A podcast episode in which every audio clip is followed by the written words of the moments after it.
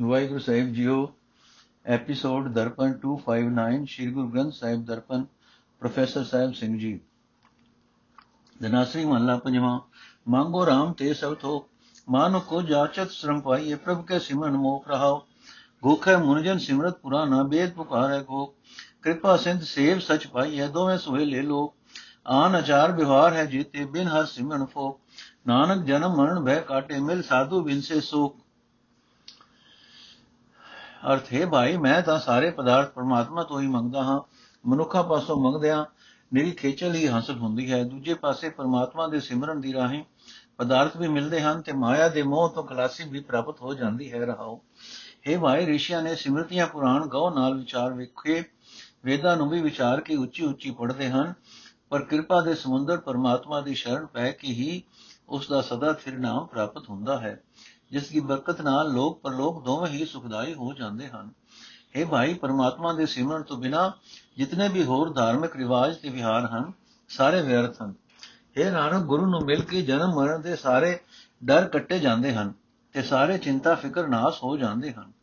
ਦਨਾਸਰੀ ਮਹੱਲਾ ਪੰਜਵਾਂ, ਤ੍ਰਿਸ਼ਨਾ ਬੂਝੈ ਹਰ ਕੇ ਨਾਮ, ਮਹਾ ਸੰਤੋਖ ਹੋਵੇ ਗੁਰਬਚਨੀ, ਪ੍ਰਭ ਸਿਓ ਲਾਗੇ ਪੂਰਨ ਧਿਆਨ ਰਹਾਓ। ਮਹਾ ਕਲੋਲ ਬੂਝੈ ਮਾਇਆ ਕੇ, ਕਰ ਕਿਰਪਾ ਮੇਰੇ ਦੀਨ ਦਿਆਲ। ਆਪਣਾ ਨਾਮ ਦੇ ਜਪ ਜੀਵਾਂ। ਪੂਰਨ ਹੋਏ ਦਾਸ ਕੀ ਗਾਲ। ਸਰਬ ਮਨੋਰਥ ਰਾਜ ਸੂਖ ਰਸ। ਸਦ ਖੁਸ਼ੀਆਂ ਕੀਰਤਨ ਜਪ ਨਾਮ। ਜਿਸਕੇ ਕਰਮ ਲਿਖਿਆ ਦੁਰ ਕਰਤੇ, ਨਾਨਕ ਜਨ ਕੇ ਪੂਰਨ ਕਾਮ। ਅਰਥੇ ਭਾਈ, ਪਰਮਾਤਮਾ ਦੇ ਨਾਮ ਵਿੱਚ ਜੁੜਿਆ, ਮਾਇਆ ਦੀ ਤਰੇ ਬੁੱਝ ਜਾਂਦੀ ਹੈ। ਗੁਰੂ ਦੀ ਬਾਣੀ ਦਾ ਆਸਰਾ ਲਿਆ, ਮਨ ਵਿੱਚ ਬੜਾ ਸੰਤੋਖ ਪੈਦਾ ਹੋ ਜਾਂਦਾ ਹੈ ਤੇ ਪਰਮਾਤਮਾ ਦੇ ਚਰਨਾਂ ਵਿੱਚ ਪੂਰੇ ਤੌਰ ਤੇ ਸੁਰਤ ਜੁੜ ਜਾਂਦੀ ਹੈ, ਰਹਾਓ। ਇਹ ਦੀਨਾ ਉਤੇ ਦਇਆ ਕਰਨ ਵਾਲੇ ਮੇਰੇ ਪ੍ਰਭੂ, ਜਿਸ ਮਨੁ ਕੁੱਤੇ ਤੋਂ ਕਿਰਪਾ ਕਰਦਾ ਹੈ, ਮਾਇਆ ਦੇ ਰੰਗ ਤਮਾਸ਼ੇ ਉਸ ਉੱਤੇ ਪ੍ਰਭਾਵ ਨਹੀਂ ਪਾ ਸਕਦੇ। ਇਹ ਪ੍ਰਭੂ, ਮੈਨੂੰ ਵੀ ਆਪਣਾ ਨਾਮ ਬਖਸ਼, ਤੇਰਾ ਨਾਮ ਜਪ ਕੇ ਮੈਂ ਆਤਮਿਕ ਜੀਵਨ ਪ੍ਰਾਪਤ ਕਰ ਸਕਾਂ। ਤੇਰੇ ਇਸ ਦਾਸ ਦੀ ਮਿਹਨਤ ਸਫਲ ਹੋ ਜਾਏ। हे ਭਾਈ, ਪਰਮਾਤਮਾ ਦਾ ਨਾਮ ਜਪ ਕੇ, ਪਰਮਾਤਮਾ ਦੀ ਸਿਫਤ ਸਲਾਹ ਕਰਕੇ ਸਾਰੀਆਂ ਮੁਰਾਦਾਂ ਪੂਰੀਆਂ ਹੋ ਜਾਂਦੀਆਂ ਹਨ। ਮਾਨੋ ਰਾਜ ਦੇ ਸੁਖ ਤੇ ਰਸ ਮਿਲ ਜਾਂਦੇ ਹਨ। ਸਦਾ ਆਨੰਦ ਬਣਿਆ ਰਹਿੰਦਾ ਹੈ। ਇਹ ਨਾਨਕ, ਕਰਤਾਰ ਨੇ ਜਿਸ ਮਨੁੱਖ ਦੀ ਕਿਸਮਤ ਵਿੱਚ ਦੂਰ ਦਰਗਾਹ ਦੂਰ ਦਰਗਾਹ ਤੋਂ ਇਹ ਇਹ ਨਾਮ ਦੀ ਦਾਤ ਲਿਖ ਦਿੱਤੀ, ਉਸ ਮਨੁੱਖ ਦੇ ਹੀ ਸਾਰੇ ਕਾਰਜ ਸਫਲ ਹੁੰਦੇ ਹਨ। ਤਨਾਸਰੀ ਮਹੱਲਾ ਪੰਜਵਾਂ। ਜਨ ਕੀ ਕੀਨੀ ਪਾਰ ਅਨੁਸਾਰ ਨਿੰਦਕ ਟਿਕਨ ਨ ਪਾਵਨ ਮੂਲੇ ਉੜ ਗਏ ਬੇਕਾਰ ਰਹਾਓ। ਜੈ ਜੈ ਦੇਖੋ, ਤੈ ਤੈ ਸੁਆਮੀ ਕੋਈ ਨ ਪਹੁੰਚਨ ਹਾਰ। ਜੋ ਜੋ ਕਰੇ ਅਵਗਿਆ, ਜਨ ਕੀ ਹੋ ਗਿਆ ਤਤਛਾਰ। ਕਰਨ ਹਾਰ ਰਖਵਾਲਾ ਹੋ, ਆ ਜਾ ਕਾ ਅੰਤ ਨ ਪਾਰਾਵਾਰ ਨਾਨਕ ਦਾਸ ਰਖੇ ਪ੍ਰਭ ਆਪਣੇ ਨਿੰਦਕ ਕਾਟੇ ਮਾਰ। ਅਰਥੇ ਭਾਈ, ਪਰਮਾਤਮਾ ਨੇ ਸਦਾ ਹੀ ਆਪਣੇ ਸੇਵਕਾਂ ਦੀ ਸੰਭਾਲ ਕੀਤੀ ਹੈ। ਉਹਨਾਂ ਦੀ ਨਿੰਦਾ ਕਰਨ ਵਾਲੇ ਉਹਨਾਂ ਦੇ ਟਾਕਰੇ ਤੇ ਉੱਕਾ ਹੀ ਅੜ ਨਹੀਂ ਸਕਦੇ। ਜਿਵੇਂ ਹਵਾ ਦੇ ਅੱਗੇ ਬੱਦਲ ਉੱਡ ਜਾਂਦੇ ਹਨ, ਤਿਵੇਂ ਉਹ ਨਿੰਦਕ ਸੇਵਕਾਂ ਦੇ ਟਾਕਰੇ ਤੇ ਸਦਾ ਨਕਾਰੇ ਹੋ ਕੇ ਉੱਡ ਗਏ। ਰਹਾਓ ਇਹ ਭਾਈ, ਜਿਸ ਪਰਮਾਤਮਾ ਦੀ ਕੋਈ ਵੀ ਬਰਾਬਰੀ ਨਹੀਂ ਕਰ ਸਕਦਾ, ਮੈਂ ਜਿੱਥੇ ਜਿੱਥੇ ਵੇਖਦਾ ਹਾਂ, ਉੱਥੇ ਹੀ ਉਹ ਮਾਲਕ ਪ੍ਰਭੂ ਵਸਦਾ ਹੈ। ਉਸ ਦੇ ਸੇਵਕ ਦੀ ਜਿਹੜਾ ਵੀ ਕੋਈ ਮਨੁੱਖ ਨਿਰਾਦਰੀ ਕਰਦਾ ਹੈ, ਉਹ ਆਤਮਿਕ ਜੀਵਨ ਵਿੱਚ ਤੁਰੰਤ ਸਵਾਹ ਹੋ ਜਾਂਦਾ ਹੈ। ਇਹ ਭਾਈ, ਜਿਸ ਪਰਮਾਤਮਾ ਦੇ ਗੁਣਾ ਦਾ ਅੰਤ ਨਹੀਂ ਪੈ ਸਕਦਾ, ਜਿਸ ਦੀ ਹਸਤੀ ਦਾ ਪਾਰਲਾ ਉਰਲਾ ਬੰਨਾ ਨਹੀਂ ਲੱਭ ਸਕਦਾ, ਉਹ ਸਭ ਨੂੰ ਪੈਦਾ ਕਰਨ ਵਾਲਾ ਪਰਮਾਤਮਾ ਆਪਣੇ ਸੇਵਕਾਂ ਦਾ ਸਦਾ ਰਾਖਾ ਰਹਿੰਦਾ ਹੈ। ਇਹ ਨਾਨਕ ਪ੍ਰਭੂ, ਨੇ ਆਪਣੇ ਸੇਵਕਾਂ ਦੀ ਸਦਾ ਰਾਖੀ ਕੀਤੀ ਹੈ ਤੇ ਉਹਨਾਂ ਦੀ ਨਿੰਦਰ ਕਰਨ, ਨਿੰਦਾ ਕਰਨ ਵਾਲਿਆਂ ਦੀ, ਵਾਲਿਆਂ ਨੂੰ ਆਤਮਿਕ ਮੋਤੇ ਮਾਰ ਕੇ ਆਪਣੇ ਦਰ ਤੋਂ ਕੱਢ ਦਿੱਤਾ ਹੈ। ਦਨਾਸਰੀ ਮੱਲਾ ਪੰਜਵਾਂ ਘਰ, ਨਵਾਂ ਪੜਤਾਲ, ਇਕ ਓੰਕਾਰ ਸਤਿਗੁਰ ਪ੍ਰਸਾਦ। ਹਰ ਚਰਨ ਸਨ ਗੋਬਿੰਦ ਸੁਖ, ਭੰਜਨਾ ਦਾਸ ਆਪਣੇ ਕੋ ਨਾਮ ਦੇਵੋ। ਜਿਸ ਪ੍ਰਭ ਧਾਰੋ, ਕਿਰਪਾ ਕਰ ਤਾਰੋ 부ਜਾ ਗੈ ਕੂਪ ਤੇ ਕਾਢ ਲੇਵੋ। ਰਹਾਉ ਕਾਮ ਕ੍ਰੋਧ ਕਰ ਅੰਧ ਮਾਇਆ ਕੇ ਬੰਦ, ਅਨੇਕ ਦੋਖਾ ਤਨ ਛਾਦ ਪੂਰੇ ਪ੍ਰਭ ਬਿਨਾ ਆਨ ਨ ਰਾਖਨ ਹਾਰਾ, ਨਾਮ ਸਿਮਰਾਓ ਸਰਣ ਸੂਰੇ। ਪਤਿਤ ਉਧਾਰਣਾ ਜੀ ਜੰਤ ਤਾਰਣਾ ਭੇਦ ਉਚਾਰ ਨਹੀਂ ਅੰਤ ਪਾਇਓ। ਗੁਣੈ ਸੁਖ ਸਾਗਰਾ, ਬ੍ਰਹਮ ਰਤਨਾਗਰਾ ਭਗਤ ਵਚਲ ਨਾਨਕ ਆਇਓ। ਅਰਥੇ ਹਰੀ, ਹੈ ਗੋਬਿੰਦ, ਹੈ ਦੁੱਖਾਂ ਦੇ ਨਾਸ ਕਰਨ ਵਾਲੇ, ਆਪਣੇ ਦਾਸ ਨੂੰ ਆਪਣਾ ਨਾਮ ਬਖਸ਼। हे ਪ੍ਰਭੂ, ਆਪਣੇ ਦਾਸ ਉੱਤੇ ਮਿਹਰ ਦੀ ਨਿਗਾਹ ਕਰ। ਕਿਰਪਾ ਕਰਕੇ ਦਾਸ ਨੂੰ ਸੰਸਾਰ ਸਮੁੰਦਰ ਤੋਂ ਪਾਰ ਲੰਘਾ ਲੈ। ਦਾਸ ਦੀ ਬਾਹ ਫੜ ਕੇ ਦਾਸ ਨੂੰ ਮੋਹ ਦੇ ਖੂਹ ਵਿੱਚੋਂ ਕੱਢ ਲੈ। ਰਹਾਓ। हे ਪ੍ਰਭੂ, ਕਾਮ ਕ੍ਰੋਧ ਆਦਿਕ ਵਿਕਾਰਾਂ ਦੇ ਕਾਰਨ ਜੀਵ ਅੰਨੇ ਹੋਏ ਪਏ ਹਨ, ਮਾਇਆ ਦੇ ਬੰਧਨਾਂ ਵਿੱਚ ਫਸੇ ਪਏ ਹਨ। ਅਨੇਕਾਂ ਵਿਕਾਰ ਇਹਨਾਂ ਦੇ ਸਰੀਰ ਵਿੱਚ ਪੂਰੇ ਤੌਰ ਤੇ ਪ੍ਰਭਾਵ ਪਾਈ ਬੈਠੇ ਹਨ हे ਪ੍ਰਭੂ ਤੇਥੋਂ ਬਿਨਾ ਕੋਈ ਹੋਰ ਜੀਵਾਂ ਦੀ ਵਿਕਾਰਾਂ ਵਿਕਾਰਾਂ ਤੋਂ ਰਾਖੀ ਕਰਨ ਜੋਗਾ ਨਹੀਂ हे ਸ਼ਰਨ ਆਇਆਂ ਦੀ ਲਾਜ ਰੱਖ ਸਕਣ ਵਾਲੇ ਆਪਣਾ ਨਾਮ ਜਪਾ हे ਵਿਕਾਰੀਆਂ ਨੂੰ ਬਚਾਉਣ ਵਾਲੇ हे ਸਾਰੇ ਜੀਵਾਂ ਨੂੰ ਪਾਰ ਲੰਘਾਉਣ ਵਾਲੇ ਵੇਦਾਂ ਦੇ ਪੜਨ ਵਾਲੇ ਵੀ ਤੇਰੇ ਗੁਣਾ ਦਾ ਅੰਤ ਨਹੀਂ ਪਾ ਸਕੇ हे ਨਾਨਕ ਆਖ हे ਗੁਣਾ ਦੇ ਸਮੁੰਦਰ हे ਸੁੱਖਾਂ ਦੇ ਸਮੁੰਦਰ हे ਰਤਨਾ ਦੀ ਖਾਨ ਪਾਰ ਬ੍ਰਹਮ ਮੈਂ ਤੈਨੂੰ ਭਗਤੀ ਨਾਲ ਪਿਆਰ ਕਰਨ ਵਾਲਾ ਜਾਣ ਕੇ ਤੇਰੀ ਸਿਫਤ ਸਲਾਹ ਕਰ ਰਿਹਾ ਹਾਂ। ਦਰਾਸਰੀ ਮਹੱਲਾ ਪੰਜਵਾਂ, ਹਲਤ ਸੁਖ ਪਲਤ ਸੁਖ ਨਿਤ ਸੁਖ ਸਿਮਰਨੋ, ਨਾਮ ਗੋਬਿੰਦ ਕਾ ਸਦਾ ਲੀਜੈ, ਮਿਟੇ ਕਮਾਣੇ ਪਾਪ ਚਿਰਾਣੇ, ਸਾਧ ਸੰਗਤ ਮਿਲ ਮੁਆ ਜੀਜੈ ਰਹਾਓ ਰਾਜ ਜੋਬਨ ਬਿਸਰੰਤ ਹਰ ਮਾਇਆ ਮਹਾ ਦੁਖੇ ਮਤਾਂਤ ਕਹੈ, ਆਸ ਪਿਆਸ ਰਮਣ ਹਰ ਕੀਰਤਨ, ਇਹ ਪਦਾਰਥ ਭਗਵੰਤ ਲਹੈ। ਸਰਣ ਸਮਰਤ ਅਕਤ ਅਗੋਚਰਾ ਪਤਿ ਉਦਾਹਰਣ ਨਾਮ ਤੇਰਾ ਅੰਤਰਜਾਮੀ ਨਾਨਕ ਕੇ ਸੁਆਮੀ, ਸਰਬਤ ਪੂਰਨ ਠਾਕੁਰ ਮੇਰਾ। ਅਰਥ ਹੈ ਭਾਈ, ਪਰਮਾਤਮਾ ਦਾ ਨਾਮ ਸਦਾ ਸਿਮਰਨਾ ਚਾਹੀਦਾ ਹੈ। ਸਿਮਰਨ ਇਸ ਲੋਕ ਵਿੱਚ, ਪਰਲੋਕ ਵਿੱਚ ਸਦਾ ਹੀ ਸੁਖ ਦੇਣ ਵਾਲਾ ਹੈ। ਸਿਮਰਨ ਦੀ ਬਰਕਤ ਨਾਲ ਚਿਰਾਂ ਦੇ ਕੀਤੇ ਹੋਏ ਪਾਪ ਮਿਟ ਜਾਂਦੇ ਹਨ। ਇਹ ਭਾਈ, ਸਾਧ ਸੰਗਤ ਵਿੱਚ ਮਿਲ ਕੇ ਸਿਮਰਨ ਕਰਨ ਨਾਲ ਆਤਮਕ ਮੋਤੇ ਮਰਿਆ ਹੋਇਆ ਮਨੁੱਖ ਮੁੜ ਆਤਮਕ ਜੀਵਨ ਹਾਸਲ ਕਰ ਲੈਂਦਾ ਹੈ, ਰਹਾਓ।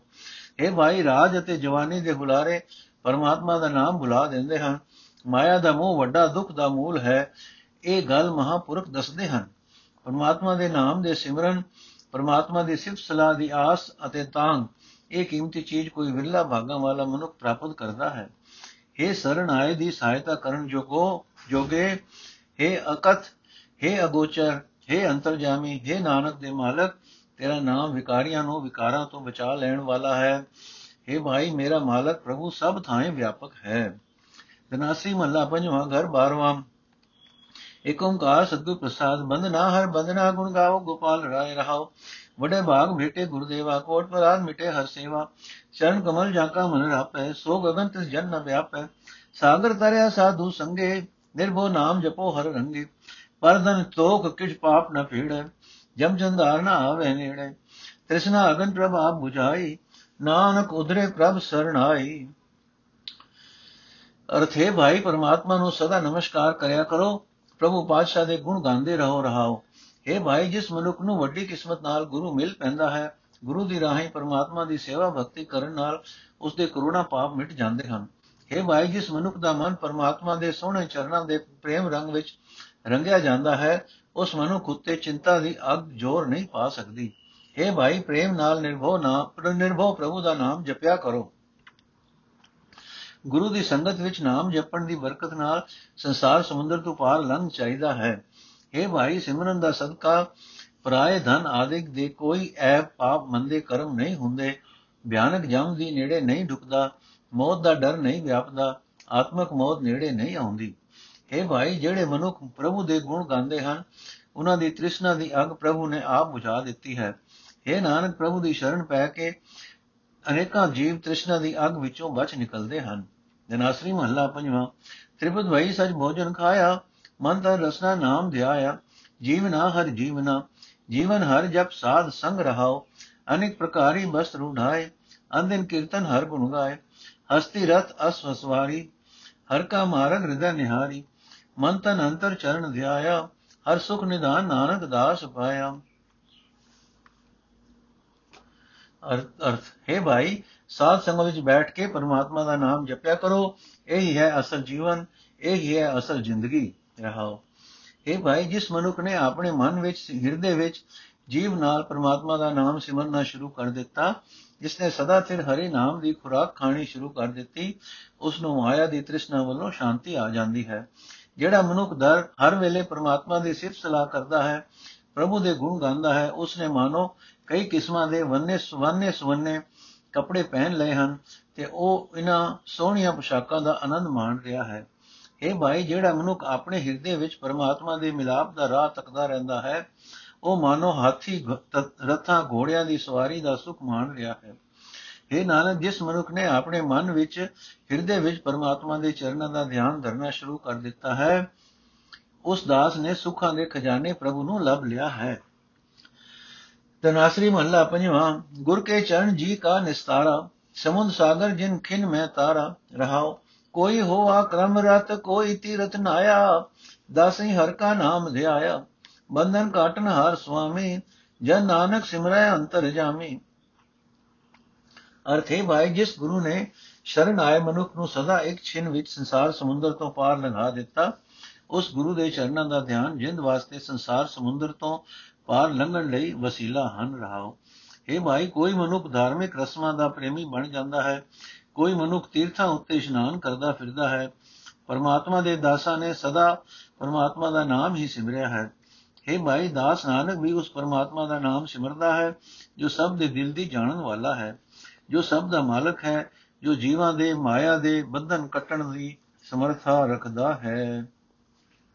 ਤਨਾਸਰੀ ਮਹੱਲਾ ਪੰਜਵਾਂ, ਕਿਤੇ ਪ੍ਰਕਾਰ ਨ ਟੁੱਟੋ ਪ੍ਰੀਤ, ਦਾਸ ਤੇਰੇ ਕੀ ਨਿਰਮਲ ਰੀਤ ਰਹਾਓ ਜੀ ਪ੍ਰਾਨ ਮਨ ਧਨ ਤੇ ਪਿਆਰਾ?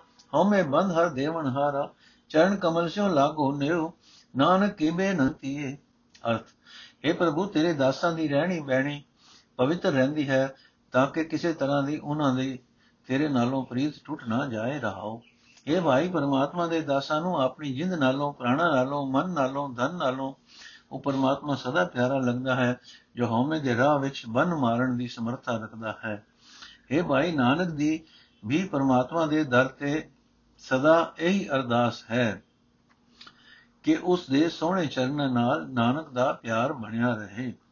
ਏਕ ਓੰਕਾਰ ਸਤਿਗੁਰ ਪ੍ਰਸਾਦ ਦਨਾਸਰੀ ਮਹੱਲਾ ਨੌਵਾਂ, ਕਾਹੇ ਰੇਬਨ ਖੋਜਤ ਜਾ ਖੋਜਨ ਜਾਈ, ਸਰਬ ਨਿਵਾਸੀ ਸਦਾ ਹਲੇ ਫਤ ਹੋਈ ਸੰਗ ਸਮਾਈ ਰਹਾਓ पूब मद जो बास बसत है मुकर माए जैसे छाई तैसे ही हर बसे निरंतर घट ही खोजो भाई बाहर भीतर एक को जानो एक गुर ज्ञान बताई जन नानक बिन आपा चीने मिटे न ਭ੍ਰਮ ਕੀ ਕਾਈ। ਅਰਥੇ ਭਾਈ, ਪਰਮਾਤਮਾ ਨੂੰ ਲੱਭਣ ਵਾਸਤੇ ਤੂੰ ਜੰਗਲਾਂ ਵਿੱਚ ਕਿਉਂ ਜਾਂਦਾ ਹੈ? ਪਰਮਾਤਮਾ ਸਭ ਵਿੱਚ ਵਸਣ ਵਾਲਾ ਹੈ, ਫਿਰ ਵੀ ਸਦਾ ਮਾਇਆ ਦੇ ਪ੍ਰਭਾਵ ਤੋਂ ਨਿਰਲੇਪ ਰਹਿੰਦਾ ਹੈ। ਉਹ ਪਰਮਾਤਮਾ ਤੇਰੇ ਨਾਲ ਹੀ ਵਸਦਾ ਹੈ, ਰਹਾਓ। ਹੈ ਭਾਈ, ਜਿਵੇਂ ਫੁੱਲ ਵਿੱਚ ਸੁਗੰਧੀ ਵਸਦੀ ਹੈ, ਜਿਵੇਂ ਸ਼ੀਸ਼ੇ ਵਿੱਚ ਸ਼ੀਸ਼ਾ ਵੇਖਣ ਵਾਲੇ ਦਾ ਅਕਸ਼ ਵਸਦਾ ਹੈ, ਤਿਵੇਂ ਪਰਮਾਤਮਾ ਇੱਕ ਰਸ ਸਭਨਾ ਦੇ ਅੰਦਰ ਵਸਦਾ ਹੈ। ਇਸ ਵਾਸਤੇ ਉਸ ਨੂੰ ਆਪਣੇ ਹਿਰਦੇ ਵਿੱਚ ਹੀ ਲੱਭ। ਹੈ ਭਾਈ, ਗੁਰੂ ਦਾ ਆਤਮਿਕ ਜੀਵਨ ਦਾ ਉਪਦੇਸ਼ ਇਹ ਦੱਸਦਾ ਹੈ ਕਿ ਆਪਣੇ ਸਰੀਰ ਦੇ ਅੰਦਰ ਅਤੇ ਆਪਣੇ ਸਰੀਰ ਤੋਂ ਬਾਹਰ ਹਰ ਥਾਂ ਇੱਕ ਪਰਮਾਤਮਾ ਨੂੰ ਵਸਦਾ ਸਮਝੋ। हे ਦਾਸ ਨਾਨਕ, ਆਪਣਾ ਆਤਮਿਕ ਜੀਵਨ ਪਰਖਣ ਤੋਂ ਬਿਨਾ ਮਨ ਉਤੋਂ ਭਟਕਣਾ ਦਾ ਜਾਲਾ ਦੂਰ ਨਹੀਂ ਹੋ ਸਕਦਾ ਤੇ ਉਤਨਾ ਚਿਰ ਸਰਵ ਵਿਆਪਕ ਪਰਮਾਤਮਾ ਦੀ ਸੂਝ ਨਹੀਂ ਆ ਸਕਦੀ। ਧਨਾਸਰੀ ਮਹੱਲਾ ਨਵਾਂ ਸਾਧੋ ਇਹ ਜਗ ਭਰਮ ਭੁਲਾਨਾ RAM ਨਾਮ ਕਾ ਸਿਮਰਨ ਛੋੜਿਆ, ਮਾਇਆ ਹਾਥ ਬਿਕਾਨਾ ਰਹਾਓ। ਮਾਤ ਪਿਤਾ ਭਾਈ ਸੁਧ ਬੰਤਾ ਤਾਕੇ ਰਸ ਰਪਟਾਨਾ, ਜੋ ਬੰਧਨ ਪ੍ਰਭ ਤਾਕੇ ਮਦ ਮੈਂ ਐਨਸ ਰਹਿ ਦੀਵਾਨਾ ਦੀਨ ਦਿਆਲ ਸਦਾ ਦੁਖ ਭੰਜਨ ਤਾਸਿਓ ਮਨ ਨ ਲਗਾਨਾ, ਜਨ ਨਾਨਕ ਕੋਟਨ ਮੈਂ ਕਿਨਹੂ ਕਿਨਹੂ ਗੁਰਮੁਖ ਹੋਏ ਪਛਾਨਾ। ਅਰਥੇ ਸੰਤ ਜਨੋ, ਇਹ ਜਗਤ ਮਾਇਆ ਦੀ ਭਟਕਣਾ ਵਿੱਚ ਪੈ ਕੇ ਕੁਰਾਏ ਪਿਆ ਰਹਿੰਦਾ ਹੈ। ਪ੍ਰਭੂ ਦੇ ਨਾਮ ਦਾ ਸਿਮਰਨ ਛੱਡੀ ਰੱਖਦਾ ਹੈ ਤੇ ਮਾਇਆ ਦੇ ਹੱਥ ਵਿੱਚ ਵਿਕਿਆ ਰਹਿੰਦਾ ਹੈ। ਮਾਇਆ ਦੇ ਵੱਟੇ ਆਤਮਿਕ ਜੀਵਨ ਗਵਾ ਦਿੰਦਾ ਹੈ ਰਹਾਓ ਇਹ ਸੰਤ ਜਨੋ, ਮਾਂ, ਪਿਓ, ਭਾਈ, ਭਰਾ, ਪੁੱਤਰ, ਇਸਤਰੀ, ਭੁਲਾ ਭੁਲਾ ਹੋਇਆ ਜਗਤ, ਇਹ ਇਹਨਾਂ ਦੇ ਮੋਹ ਵਿੱਚ ਫਸਿਆ ਰਹਿੰਦਾ ਹੈ। ਜਵਾਨੀ ਧਨ ਤਾਕਤ ਦੇ ਨਸ਼ੇ ਵਿੱਚ ਜਗਤ ਦਿਨ ਰਾਤ ਝੱਲਾ ਹੋਇਆ ਰਹਿੰਦਾ ਹੈ। ਜਿਹੜਾ ਪਰਮਾਤਮਾ ਦੀਨਾ ਉੱਤੇ ਦਇਆ ਕਰਨ ਵਾਲਾ ਹੈ, ਜਿਹੜਾ ਸਾਰੇ ਦੁੱਖਾਂ ਦਾ ਨਾਸ਼ ਕਰਨ ਵਾਲਾ ਹੈ, ਜਗਤ ਉਸ ਨਾਲ ਆਪਣਾ ਮਨ ਨਹੀਂ ਜੋੜਦਾ। ਇਹ ਦਾਸ ਨਾਨਕ ਆਖ ਕਰੋੜਾਂ ਵਿੱਚੋਂ ਕਿਸੇ ਵਿਰਲੇ ਮਨੁੱਖਾਂ ਨੇ ਗੁਰੂ ਦੀ ਸ਼ਰਨ ਪੈ ਕੇ ਪਰਮਾਤਮਾ ਨਾਲ ਸਾਂਝ ਪਾਈ ਹੈ। ਧਨਾਸਰੀ ਮਹੱਲਾ ਨੌਵਾਂ, ਤੇ ਜੋਗੀ ਕੋ ਜੁਗਤ ਨ ਜਾਣੋ ਲੋ ਮੋਹ ਮਾਇਆ ਮਮਤਾ ਫੁਨ, ਜੇ ਗਟ ਮਾਹੇ ਪਛਾਨੋ ਰਹਾਓ, ਪਰ ਨਿੰਦਾ ਉਸਤਤ ਨਾ ਜਾਕੈ, ਕੰਚਨ ਲੋ ਸਮਾਨੋ ਹਰਖ ਸੋਗ ਤੇ ਰਹਿ ਅਤੀਤਾ ਜੋਗੀ ਤਾਹੇ ਬਖਾਨੋ ਚੰਚਲ ਮਨ ਦੇ ਦਿਸਕੋ ਧਾਵਤ ਅਚਲ ਜਾਏ ਠਹਿਰਾਨੋ। ਕੋ ਨਾਨਕੇ ਬਿਲ ਕੋ ਜੋ ਨਰ ਮੁਕਤ ਤਾਹੇ ਤੁਮ ਮਾਨੋ। ਅਰਥ ਹੈ ਭਾਈ, ਜਿਸ ਜੋਗੀ ਦੇ ਹਿਰਦੇ ਵਿੱਚ ਮੈਂ ਲੋਭ, ਮਾਇਆ ਦੇ ਮੋਹ ਤੇ ਅਤੇ ਮਮਤਾ ਦੀਆਂ ਲਹਿਰਾਂ ਉੱਠ ਰਹੀਆਂ ਵੇਖਦਾ ਹਾਂ, ਮੈਂ ਸਮਝਦਾ ਹਾਂ ਕਿ ਉਸ ਜੋਗੀ ਨੂੰ ਸਹੀ ਜੀਵਨ ਜਾਚ ਅਜੇ ਨਹੀਂ ਆਈ ਰਹਾਓ। हे ਭਾਈ ਜਿਸ ਮਨੁੱਖ ਦੇ ਹਿਰਦੇ ਵਿੱਚ ਪਰਾਈ ਨਿੰਦਿਆ ਨਹੀਂ ਹੈ, ਪਰਾਈ ਖੁਸ਼ਾਮਦ ਨਹੀਂ ਹੈ, ਜਿਸ ਨੂੰ ਸੋਨਾ ਲੋਹਾ ਇੱਕੋ ਜਿਹੇ ਦਿਸਦੇ ਹਨ, ਜਿਹੜਾ ਮਨੁੱਖ ਖੁਸ਼ੀ ਗਮੀ ਤੋਂ ਨਿਰਲੇਪ ਰਹਿੰਦਾ ਹੈ, ਉਸ ਨੂੰ ਹੀ ਜੋਗੀ ਆਖ। हे ਨਾਨਕ, ਆਖ, ਹੈ ਭਾਈ, ਇਹ ਸਦਾ ਭਟਕਣਾ, ਭਟਕਦਾ ਰਹਿਣ ਵਾਲਾ ਮਨ ਦਸੀ ਦੌੜ ਦੌੜਦਾ ਫਿਰਦਾ ਹੈ। ਜਿਸ ਮਨੁੱਖ ਨੇ ਇਸ ਨੂੰ ਅਡੋਲ ਕਰਕੇ ਟਿਕਾ ਲਿਆ ਹੈ ਜਿਹੜਾ ਮਨੁੱਖ ਇਸ ਕਿਸਮ ਦਾ ਹੈ, ਸਮਝ ਲੈ ਕਿ ਉਸ ਨੂੰ ਵਿਕਾਰਾਂ ਤੋਂ ਖਲਾਸੀ ਮਿਲ ਗਈ ਹੈ। ਦਨਾਸਰੀ ਮਹੱਲਾ ਨੌਵਾਂ, ਅਬ ਮੈਂ ਕੌਣ ਉਪਾਉ ਕਰੋ? ਜੇ ਵਿਦ ਮਨ ਕੋ ਸੰਸਾ ਚੁਕੇ ਭੋ ਨਿਦ ਪਾਰ ਪਰੋ ਰਹਾਓ। ਜਨਮ ਪਾਏ ਕਛ ਭਲੋ ਨ ਕੀਨੋ, ਤਾਤੇ ਅਧਿਕ ਡਰੋ ਮਨ ਬਚ ਕਰਮ ਹਰ ਗੁਣ ਨਹੀਂ ਗਾਏ, ਯਹ ਜੀ ਸੋਚ ਧਰੋ। ਗੁਰਮਤ ਸੁਨ ਕੁਛ ਗਿਆਨ ਨ ਉਪਜੋ, ਪਸੂ ਜੋ ਉਦਰ ਭਰੋ। ਕਉ ਨਾਨਕ ਪ੍ਰਮਿਰਦ ਪਛਾਨੋ, ਤਬ ਹੋ ਪਤਿਤ ਤਰੋ। ਅਰਥੇ ਭਾਈ, ਹੁਣ ਮੈਂ ਕਿਹੜਾ ਯਤਨ ਕਰਾਂ ਜਿਸ ਤਰ੍ਹਾਂ ਮੇਰੇ ਮਨ ਦਾ ਸਹਿਮ ਮੁੱਕ ਜਾਏ ਅਤੇ ਮੈਂ ਸੰਸਾਰ ਸਮੁੰਦਰ ਤੋਂ ਪਾਰ ਲੰਘ ਜਾਵਾਂ। ਰਹਾਉ ਹੈ ਭਾਈ, ਮਨੁੱਖਾ ਜਨਮ ਪ੍ਰਾਪਤ ਕਰਕੇ ਮੈਂ ਕੋਈ ਭਲਾਈ ਨਹੀਂ ਕੀਤੀ। ਇਸ ਵਾਸਤੇ ਮੈਂ ਬਹੁਤ ਡਰਦਾ ਰਹਿੰਦਾ ਹਾਂ। ਮੈਂ ਆਪਣੀ ਜਿੰਦ ਵਿੱਚ ਹਰ ਵੇਲੇ ਇਹੀ ਚਿੰਤਾ ਕਰਦਾ ਰਹਿੰਦਾ ਹਾਂ ਕਿ ਮੈਂ ਆਪਣੇ ਮਨ ਨਾਲ, ਬਚਨ ਨਾਲ, ਕਰਮ ਨਾਲ ਕਦੇ ਵੀ ਪਰਮਾਤਮਾ ਦੇ ਗੁਣ ਨਹੀਂ ਗਾਉਂਦਾ ਰਿਹਾ। ਹੈ ਭਾਈ, ਗੁਰੂ ਦੀ ਮਤ ਸੁਣ ਕੇ ਮੇਰੇ ਅੰਦਰ ਆਤਮਿਕ ਜੀਵਨ ਦੀ ਕੁਝ ਵੀ ਸੂਝ ਪੈਦਾ ਨਹੀਂ ਹੋਈ। ਮੈਂ ਪਸ਼ੂ ਵਾਂਗ ਨਿਤ ਆਪਣਾ ਢਿੱਡ ਭਰ ਲੈਂਦਾ ਹਾਂ। हे ਨਾਨਕ ਆਖ हे ਪ੍ਰਭੂ, ਮੈਂ ਵਿਕਾਰੀ ਤਦੋਂ ਹੀ ਸੰਸਾਰ ਸਮੁੰਦਰ ਤੋਂ ਪਾਰ ਲੰਘ ਸਕਦਾ ਹਾਂ, ਜੇ ਤੂੰ ਆਪਣਾ ਮੁੱਢ ਕਦੀਮਾ ਦਾ ਪਿਆਰ ਵਾਲਾ ਸੁਭਾਅ ਚੇਤੇ ਰੱਖੇ। ਹੁਣ ਅਖੀਰ ਤੇ ਅੰਗ ਦਿੱਤਾ ਹੈ ਜੀ। ਦੋ 4 9 9 13 58 4 ਤੇ 93 ਅਖੀਰਲੇ ਅੰਕਾਂ ਦਾ ਵੇਰਵਾ ਇਸ ਤਰ੍ਹਾਂ ਹੈ। ਨੰਬਰ 2 ਦਾ ਮਤਲਬ ਹੈ ਇਸ ਸ਼ਬਦ ਦੇ ਦੋ ਬੰਦ ਹਨ। ਮਹਲਾ ਚਾਰ ਦਾ ਮਤਲਬ ਹੈ ਮਹਲਾ 9 ਦਾ ਚੌਥਾ ਸ਼ਬਦ। 9 ਦਾ ਮਤਲਬ ਹੈ ਰਾਗ ਨਾਸਰੀ ਧਨਾਸਰੀ ਵਿੱਚ ਪਹਿਲਾ, ਮਹਲ, ਮਹਲਾ ਪਹਿਲਾ ਦੇ ਦੂਜੇ ਸ਼ਬਦ। 9 ਫਿਰ ਦੁਬਾਰਾ 9 ਲਿਖਿਆ ਹੈ ਰਾਗ ਧਨਾਸਰੀ ਵਿੱਚ ਮਹਲਾ ਤੀਜਾ ਦੇ ਸ਼ਬਦ। 13 ਰਾਗ ਧਨਾਸਰੀ ਵਿੱਚ ਮਹਲਾ ਚੌਥਾ ਦੇ ਸ਼ਬਦ 58 ਰਾਗ ਧਨਾਸਰੀ ਵਿੱਚ ਮਹਲਾ ਪੰਜਵਾਂ ਦੇ ਸ਼ਬਦ 4 ਰਾਗ ਧਨਾਸਰੀ ਵਿੱਚ ਮਹਲਾ ਨੌਵਾਂ ਦੇ ਸ਼ਬਦ। ਟੋਟਲ 93 ਜੋੜ। ਨੋਟ ਮਹੱਲਾ ਪੰਜਵਾਂ ਦੇ ਸ਼ਬਦ ਖਤਮ ਹੋਣ ਤੇ 9 9 13 58 ਵਾਲਾ ਜੋੜ 89 ਨਹੀਂ ਦਿੱਤਾ ਗਿਆ।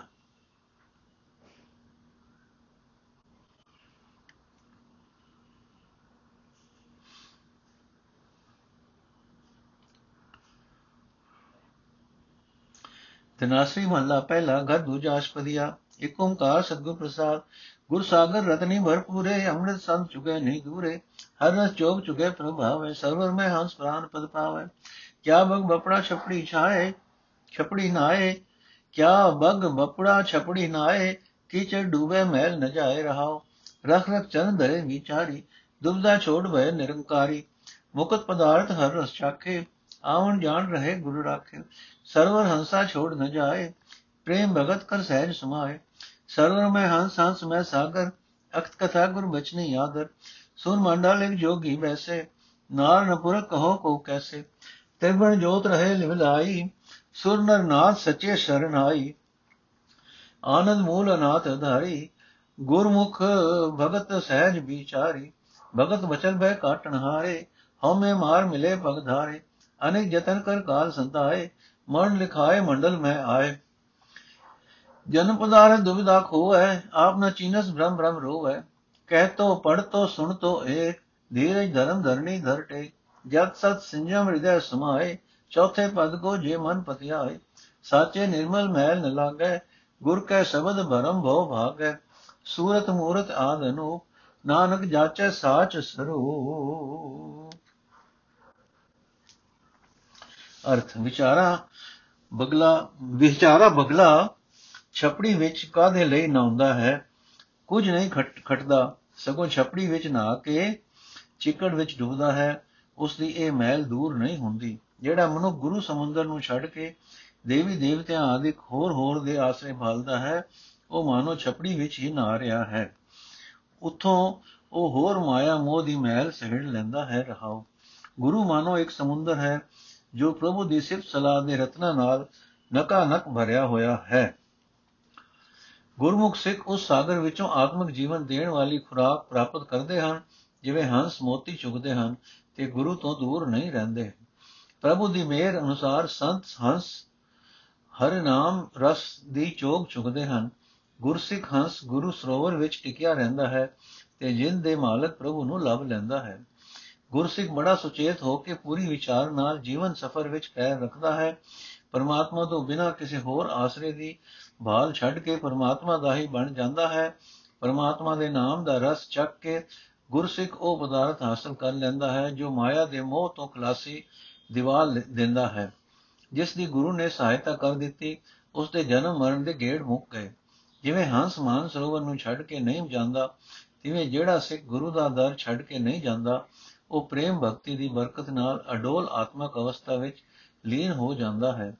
ਜਿਹੜਾ ਗੁਰਸਿੱਖ ਹੰਸ ਗੁਰੂ ਸਰੋਵਰ ਵਿੱਚ ਟਿਕਦਾ ਹੈ, ਉਸ ਦੇ ਅੰਦਰ ਗੁਰੂ ਸਰੋਵਰ ਆਪਣਾ ਆਪ ਪ੍ਰਗਟ ਕਰਦਾ ਹੈ। ਉਹ ਸਿੱਖ ਦੇ ਅੰਦਰ ਗੁਰੂ ਵਸ ਪੈਂਦਾ ਹੈ। ਇਹ ਕਥਾ ਅਕਥ ਹੈ। ਭਾਵ ਇਹ ਇਸ ਆਤਮਕ ਅਵਸਥਾ ਦਾ ਬਿਆਨ ਨਹੀਂ ਹੋ ਸਕਦਾ। ਸਿਰਫ ਇਹ ਕਹਿ ਸਕਦੇ ਹਾਂ ਕਿ ਗੁਰੂ ਦੇ ਬਚਨਾਂ ਉੱਤੇ ਤੁਰ ਕੇ ਉਹ ਲੋਕ ਪਰਲੋਕ ਵਿੱਚ ਆਦਰ ਪਾਉਂਦਾ ਹੈ। ਜਿਹੜਾ ਕੋਈ ਵਿਰਲਾ ਪ੍ਰਭੂ ਚਰਨਾਂ ਵਿੱਚ ਜੁੜਿਆ ਬੰਦਾ ਅਫੁਰ ਅਵਸਥਾ ਵਿੱਚ ਟਿਕਦਾ ਹੈ ਉਸ ਦੇ ਅੰਦਰ ਇਸਤਰੀ ਮਰਦ ਵਾਲੀ ਤਮੀਜ਼ ਨਹੀਂ ਰਹਿੰਦੀ। ਬਾ ਉਸ ਦੇ ਅੰਦਰ ਕਾਮ ਚੇਸ਼ਟਾ ਜ਼ੋਰ ਨਹੀਂ ਪਾਉਂਦੀ। ਦੱਸੋ ਕੋਈ ਇਹ ਸੰਕਲਪ ਕਰ ਵੀ ਕਿਵੇਂ ਸਕਦਾ ਹੈ? ਕਿਉਂਕਿ ਉਹ ਤਾਂ ਸਦਾ ਉਸ ਪਰਮਾਤਮਾ ਵਿੱਚ ਸੁਰਤ ਜੋੜੀ ਰੱਖਦਾ ਹੈ ਜਿਸ ਦੀ ਜੋਤ ਤਿੰਨਾਂ ਭਵਨਾਂ ਵਿੱਚ ਵਿਆਪਕ ਹੈ। ਅਤੇ ਦੇਵਤੇ, ਮਨੁੱਖ, ਨਾਥ ਆਦਿਕ ਸਭ ਜਿਸ ਸਦਾ ਥਿਰ ਦੀ ਸ਼ਰਨ ਲਈ ਰੱਖਦੇ ਹਨ। ਗੁਰਮੁਖ ਹੰਸ ਗੁਰੂ ਸਾਗਰ ਵਿੱਚ ਟਿਕ ਕੇ ਉਸ ਪ੍ਰਾਨਪਤ ਪ੍ਰਭੂ ਨੂੰ ਮਿਲਦਾ ਹੈ, ਜੋ ਆਤਮਕ ਆਨੰਦ ਦਾ ਸੋਮਾ ਹੈ, ਜੋ ਨਿਆਸਰਿਆਂ ਦਾ ਆਸਰਾ ਹੈ। ਗੁਰਮੁਖ ਉਸ ਦੀ ਭਗਤੀ ਦੀ ਰਾਹੀਂ ਅਤੇ ਉਸ ਦੇ ਗੁਣਾਂ ਦੀ ਵਿਚਾਰ ਦੀ ਰਾਹੀਂ ਅਡੋਲ ਆਤਮਕ ਅਵਸਥਾ ਵਿੱਚ ਟਿਕੇ ਰਹਿੰਦੇ ਹਨ। ਉਹ ਪ੍ਰਭੂ ਆਪਣੇ ਸੇਵਕਾਂ ਦੀ ਭਗਤੀ ਨਾਲ ਪ੍ਰੇਮ ਕਰਦਾ ਹੈ। ਉਹਨਾਂ ਦੇ ਸਾਰੇ ਡਰ ਦੂਰ ਕਰਨ ਦੇ ਸਮਰੱਥ ਹੈ। ਗੁਰਮੁਖ ਹਉਮੈ ਮਾਰ ਕੇ ਅਤੇ ਸਾਧ ਸੰਗਤ ਵਿੱਚ ਟਿਕ ਕੇ ਉਸ ਆਨੰਦ ਮੂਲ ਪ੍ਰਭੂ ਦੇ ਚਰਨਾਂ ਵਿੱਚ ਜੁੜਦੇ ਹਨ। ਜਿਹੜਾ ਮਨੁੱਖ ਵਿਚਾਰੇ ਬਗਲੇ ਵਾਂਗ ਹਉਮੈ ਦੀ ਛਪੜੀ ਵਿੱਚ ਹੀ ਨਹਾਉਂਦਾ ਰਹਿੰਦਾ ਹੈ ਤੇ ਆਪਣੇ ਆਤਮਿਕ ਜੀਵਨ ਨੂੰ ਨਹੀਂ ਪਛਾਣਦਾ, ਉਹ ਹਉਮੈ ਵਿੱਚ ਭਟਕ ਭਟਕ ਕੇ ਦੁਖੀ ਹੁੰਦਾ ਹੈ। ਪਰਮਾਤਮਾ ਤੋਂ ਬਿਨਾਂ ਕਿਸੇ ਹੋਰ ਆਸਰੇ ਦੀ ਭਾਲ ਵਿੱਚ ਉਹ ਅਮੋਲਕ ਮਨੁੱਖਾ ਜਨਮ ਨੂੰ ਗਵਾ ਲੈਂਦਾ ਹੈ। ਅਨੇਕਾਂ ਹੋਰ ਹੋਰ ਯਤਨ ਕਰਨ ਕਰਕੇ ਸਹਿੜੀ ਹੋਈ ਆਤਮਕ ਮੌਤ ਉਸ ਨੂੰ ਸਦਾ ਦੁਖੀ ਕਰਦੀ ਹੈ। ਉਹ ਪਿਛਲੇ ਕੀਤੇ ਕਰਮਾਂ ਅਨੁਸਾਰ ਦੁਰੋਂ ਆਤਮਕ ਮੌਤ ਦਾ ਲੇਖ ਹੀ ਆਪਣੇ ਮੱਥੇ ਉੱਤੇ ਲਿਆ ਕੇ ਲਿਖਾ ਕੇ ਇਸ ਜਗਤ ਵਿੱਚ ਆਇਆ ਤੇ ਇੱਥੇ ਵੀ ਆਤਮਕ ਮੌਤ ਹੀ ਵਿਹਾਜਦਾ ਰਿਹਾ। ਪਰ ਜਿਹੜਾ ਮਨੁੱਖ ਇੱਕ ਪਰਮਾਤਮਾ ਦੀ ਸਿਫਤ ਸਲਾਹ ਦੀ ਨਿਤ, ਹੀ ਨਿਤ ਉਚਾਰਦਾ ਹੈ ਪੜਦਾ ਹੈ ਤੇ ਸੁਣਦਾ ਹੈ ਤੇ ਧਰਤੀ ਦੇ ਆਸਰੇ ਪ੍ਰਭੂ ਦੀ ਟੇਕ ਚ ਫੜਦਾ ਹੈ, ਉਹ ਗੰਭੀਰ ਸੁਭਾਅ ਗ੍ਰਹਿਣ ਕਰਦਾ ਹੈ, ਉਹ ਮਨੁੱਖ ਜੀਵਨ ਦੇ ਫਰਜ਼ ਨੂੰ ਪਛਾਣਦਾ ਹੈ। ਜੇ ਮਨੁੱਖ ਗੁਰੂ ਦੀ ਸ਼ਰਨ ਵਿੱਚ ਰਹਿ ਕੇ ਆਪਣੇ ਮਨ ਨੂੰ ਉਸ ਆਤਮਕ ਅਵਸਥਾ ਵਿੱਚ ਗਿਝਾ ਗਿਝਾ ਲਏ ਜਿੱਥੇ ਮਾਇਆ ਦੇ ਤਿੰਨੇ ਹੀ ਗੁਣ ਜੋਰ ਨਹੀਂ ਪਾ ਸਕਦੇ, ਤਾਂ ਸੁੱਤੇ ਹੀ ਜਦ ਸਤ ਤੇ ਸੰਜਮ ਉਸ ਦੇ ਹਿਰਦੇ ਵਿੱਚ ਲੀਨ ਰਹਿੰਦੇ ਹਨ। ਸਦਾ ਥਿਰ ਪ੍ਰਭੂ ਵਿੱਚ ਟਿਕ ਕੇ ਪਵਿੱਤਰ ਹੋਏ ਮਨੁੱਖ ਨੂੰ, ਮਨੁੱਖ ਦੇ ਮਨ ਨੂੰ ਵਿਕਾਰਾਂ ਦੀ ਮੈਲ ਨਹੀਂ ਚਮੜਦੀ। ਗੁਰੂ ਦੇ ਸ਼ਬਦ ਦੀ ਬਰਕਤ ਨਾਲ ਉਸ ਦੀ ਭਟਕਣਾ ਦੂਰ ਹੋ ਜਾਂਦੀ ਹੈ। ਉਸ ਦਾ ਦੁਨੀਆ ਵਾਲਾ ਡਰ ਸਹਿਮ ਮੁੱਕ ਜਾਂਦਾ ਹੈ। ਨਾਨਕ ਵੀ ਉਹ ਸਦਾ ਥਿਰ ਹਸਤੀ ਵਾਲੇ ਪ੍ਰਭੂ ਦੇ ਦਰ ਤੇ, ਦਰ ਤੋਂ ਨਾਮ ਦੀ ਦਾਤ ਮੰਗਦਾ ਹੈ। ਜਿਸ ਵਰਗਾ ਹੋਰ ਕੋਈ ਨਹੀਂ ਹੈ, ਜਿਸ ਦੀ ਸੋਹਣੀ ਸੂਰਤ ਤੇ ਜਿਸ ਦਾ ਵਜੂਦ ਆਦ ਤੋਂ ਹੀ ਚਲਿਆ ਆ ਰਿਹਾ ਹੈ।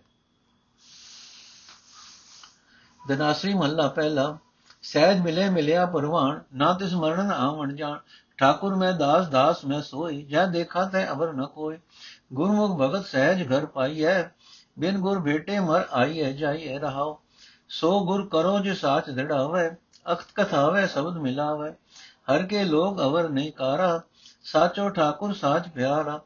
ਤਨ ਮੈਂ ਮਨੁਆ, ਮਨ ਮੈਂ ਸਾਚਾ, ਸੋ ਸਾਚਾ ਮਿਲ ਸਾਚੇ ਰਾਚਾ।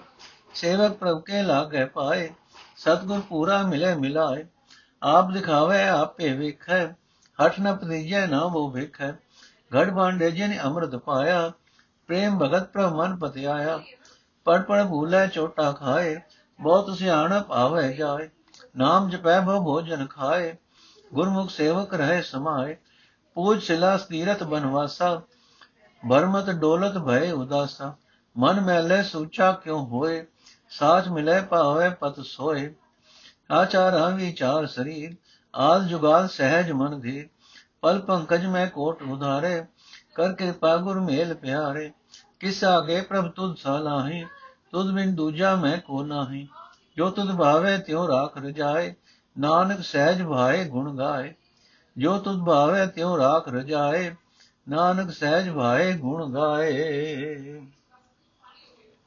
ਅਰਥ, ਗੁਰੂ ਦੀ ਸ਼ਰਨ ਪੈ ਕੇ ਪਰਮਾਤਮਾ ਦੀ ਭਗਤੀ ਕੀਤਿਆਂ ਉਹ ਆਤਮਿਕ ਟਿਕਾਣਾ ਮਿਲ ਜਾਂਦਾ ਹੈ, ਜਿੱਥੇ ਮਨ ਸਦਾ ਅਡੋਲ ਅਵਸਥਾ ਵਿੱਚ ਟਿਕਿਆ ਰਹਿੰਦਾ ਹੈ। ਪਰ ਗੁਰੂ ਨੂੰ ਮਿਲਣ ਤੋਂ ਬਿਨਾ ਆਤਮਿਕ ਮੋਤੇ ਮਰ ਕੇ ਜਨਮ ਮਰਨ ਦੇ ਗੇੜ ਵਿੱਚ ਪਏ ਰਹੀਦਾ ਹੈ। ਰਹਾਓ, ਜਿਹੜਾ ਮਨੁੱਖ ਗੁਰੂ ਦੀ ਰਾਹੀਂ ਅਡੋਲ ਅਵਸਥਾ ਵਿੱਚ ਟਿਕ ਕੇ ਪ੍ਰਭੂ ਚਰਨਾਂ ਵਿੱਚ ਜੁੜਦਾ ਹੈ ਉਸ ਦਾ ਪ੍ਰਭੂ ਚਰਨਾਂ ਵਿੱਚ ਜੁੜਨਾ ਕਬੂਲ ਪੈਂਦਾ ਹੈ। ਉਸ ਮਨੁੱਖ ਨੂੰ ਨਾ ਆਤਮਿਕ ਮੌਤ ਆਉਂਦੀ ਹੈ, ਨਾ ਹੀ ਜਨਮ ਮਰਨ ਦਾ ਗੇੜ। ਅਜਿਹਾ ਪ੍ਰਭੂ ਦਾ ਦਾਸ ਪ੍ਰਭੂ ਵਿੱਚ ਲੀਨ ਰਹਿੰਦਾ ਹੈ। ਪ੍ਰਭੂ ਅਜਿਹੇ ਸੇਵਕ ਦੇ ਅੰਦਰ ਪ੍ਰਗਟ ਹੋ ਜਾਂਦਾ ਹੈ। ਉਹ ਸੇਵਕ ਜਿੱਧਰ ਤੱਕਦਾ ਹੈ ਉਸ ਨੂੰ ਪਰਮਾਤਮਾ ਤੋਂ ਬਿਨਾ ਹੋਰ ਕੋਈ ਨਹੀਂ ਦਿਸਦਾ। ਮੈਂ ਵੀ ਉਹੀ ਗੁਰੂ ਧਾਰਨਾ ਚਾਹੁੰਦਾ ਹਾਂ, ਜਿਹੜਾ ਸਦਾ ਥਿਰ ਪ੍ਰਭੂ ਨੂੰ ਮੇਰੇ ਹਿਰਦੇ ਵਿੱਚ ਪੱਕੀ ਤਰ੍ਹਾਂ ਟਿਕਾ ਦੇਵੇ। ਜਿਹੜਾ ਮੈਥੋਂ ਅਕਤ ਪ੍ਰਭੂ ਦੀ ਸਿਫਤ ਸਲਾਹ ਕਰਾਵੇ ਤੇ ਆਪਣੇ ਸ਼ਬਦ ਦੀ ਰਾਹੀਂ ਮੈਨੂੰ ਪ੍ਰਭੂ ਚਰਨਾਂ ਵਿੱਚ ਜੋੜ ਦੇਵੇ। ਪਰਮਾਤਮਾ ਦੇ ਭਗਤ ਨੂੰ ਸਿਫਤ ਸਲਾਹ ਤੋਂ ਬਿਨਾ ਕੋਈ ਹੋਰ ਕਾਰ ਨਹੀਂ ਸੂਝਦੀ। ਕੋਈ ਕਾਰ ਨਹੀਂ ਸੁਝਦੀ। ਭਗਤ ਸਦਾ ਥਿਰ ਪ੍ਰਭੂ ਨੂੰ ਹੀ ਸਿਮਰਦਾ ਹੈ, ਸਦਾ ਥਿਰ ਪ੍ਰਭੂ ਉਸ ਨੂੰ ਪਿਆਰਾ ਲੱਗਦਾ ਹੈ। ਜਿਸ ਮਨੁੱਖ ਨੂੰ ਪੂਰਾ ਗੁਰੂ ਮਿਲ ਪੈਂਦਾ ਹੈ, ਗੁਰੂ ਉਸ ਨੂੰ ਪ੍ਰਭੂ ਚਰਨਾਂ ਵਿੱਚ ਮਿਲਾ ਦਿੰਦਾ ਹੈ। ਉਹ ਸੇਵਕ ਪ੍ਰਭੂ ਦੇ ਚਰਨਾਂ ਵਿੱਚ ਜੁੜਿਆ ਰਹਿੰਦਾ ਹੈ। ਉਸ ਦਾ ਮਨ ਸਰੀਰ ਦੇ ਅੰਦਰ ਹੀ ਰਹਿੰਦਾ ਹੈ। ਭਾਵ ਮਾਇਆ ਮੋਇਆ ਦਸੇ ਪਾਸੇ ਦੌੜਦਾ ਨਹੀਂ ਫਿਰਦਾ। ਉਸ ਦੇ ਮਨ ਵਿੱਚ ਸਦਾ ਥਿਰ ਪ੍ਰਭੂ ਪ੍ਰਗਟ ਹੋ ਜਾਂਦਾ ਹੈ। ਉਹ ਸੇਵਕ ਸਦਾ ਥਿਰ ਪ੍ਰਭੂ ਨੂੰ ਸਿਮਰ ਕੇ ਤੇ ਉਸ ਵਿੱਚ ਮਿਲ ਕੇ ਉਸ ਦੀ ਯਾਦ ਵਿੱਚ ਲੀਨ ਰਹਿੰਦਾ ਹੈ। ਪਰਮਾਤਮਾ ਆਪਣਾ ਦਰਸ਼ਨ ਆਪ ਹੀ ਗੁਰੂ ਦੀ ਰਾਹੀਂ ਕਰਾਂਦਾ ਹੈ। ਆਪ ਹੀ ਸਭ ਜੀਵਾਂ ਦੇ ਦਿਲ ਦੀ ਜਾਣਦਾ ਹੈ। ਇਸ ਵਾਸਤੇ ਉਹ ਹਟ ਦੀ ਰਾਹੀਂ ਕਿਤੇ ਕਰਮਾਂ ਉੱਤੇ ਨਹੀਂ ਪਤੀਜਦਾ ਨਾ ਹੀ ਬਹੁਤੇ ਧਾਰਮਿਕ ਵੇਖਾਂ ਤੋਂ ਪ੍ਰਸੰਨ ਹੁੰਦਾ ਹੈ। ਜਿਸ ਪ੍ਰਭੂ ਨੇ ਸਾਰੇ ਸਰੀਰ ਸਾਜੇ ਹਨ ਤੇ ਗੁਰੂ ਦੀ ਸ਼ਰਨ ਆਏ ਕਿਸੇ ਵਡਭਾਗੀ ਦੇ ਹਿਰਦੇ ਵਿੱਚ ਨਾਮ ਅੰਮ੍ਰਿਤ ਪਾਇਆ ਹੈ, ਉਸੇ ਪ੍ਰਭੂ ਨੇ ਉਸ ਦਾ ਮਨ ਪ੍ਰੇਮਾ ਭਗਤੀ ਵਿੱਚ ਜੋੜਿਆ ਹੈ। ਜਿਹੜੇ ਮਨੁੱਖ ਵਿਦਿਆ ਪੜ ਪੜ ਕੇ ਵਿਦਿਆ ਦੇ ਮਾਣ ਵਿੱਚ ਹੀ ਸਿਮਰਨ ਤੋਂ ਖੁੰਝ ਜਾਂਦੇ ਹਨ, ਉਹ ਆਤਮਕ ਮੌਤ ਦੀਆਂ ਚੋਟਾਂ ਸਹਿੰਦੇ ਹਨ। ਵਿਦਿਆ ਦੀ ਬਹੁਤੀ ਚਤੁਰਾਈ ਦੇ ਕਾਰਨ ਜਨਮ ਮਰਨ ਦੇ ਗੇੜ ਵਿੱਚ ਪੈਂਦੇ ਹਨ।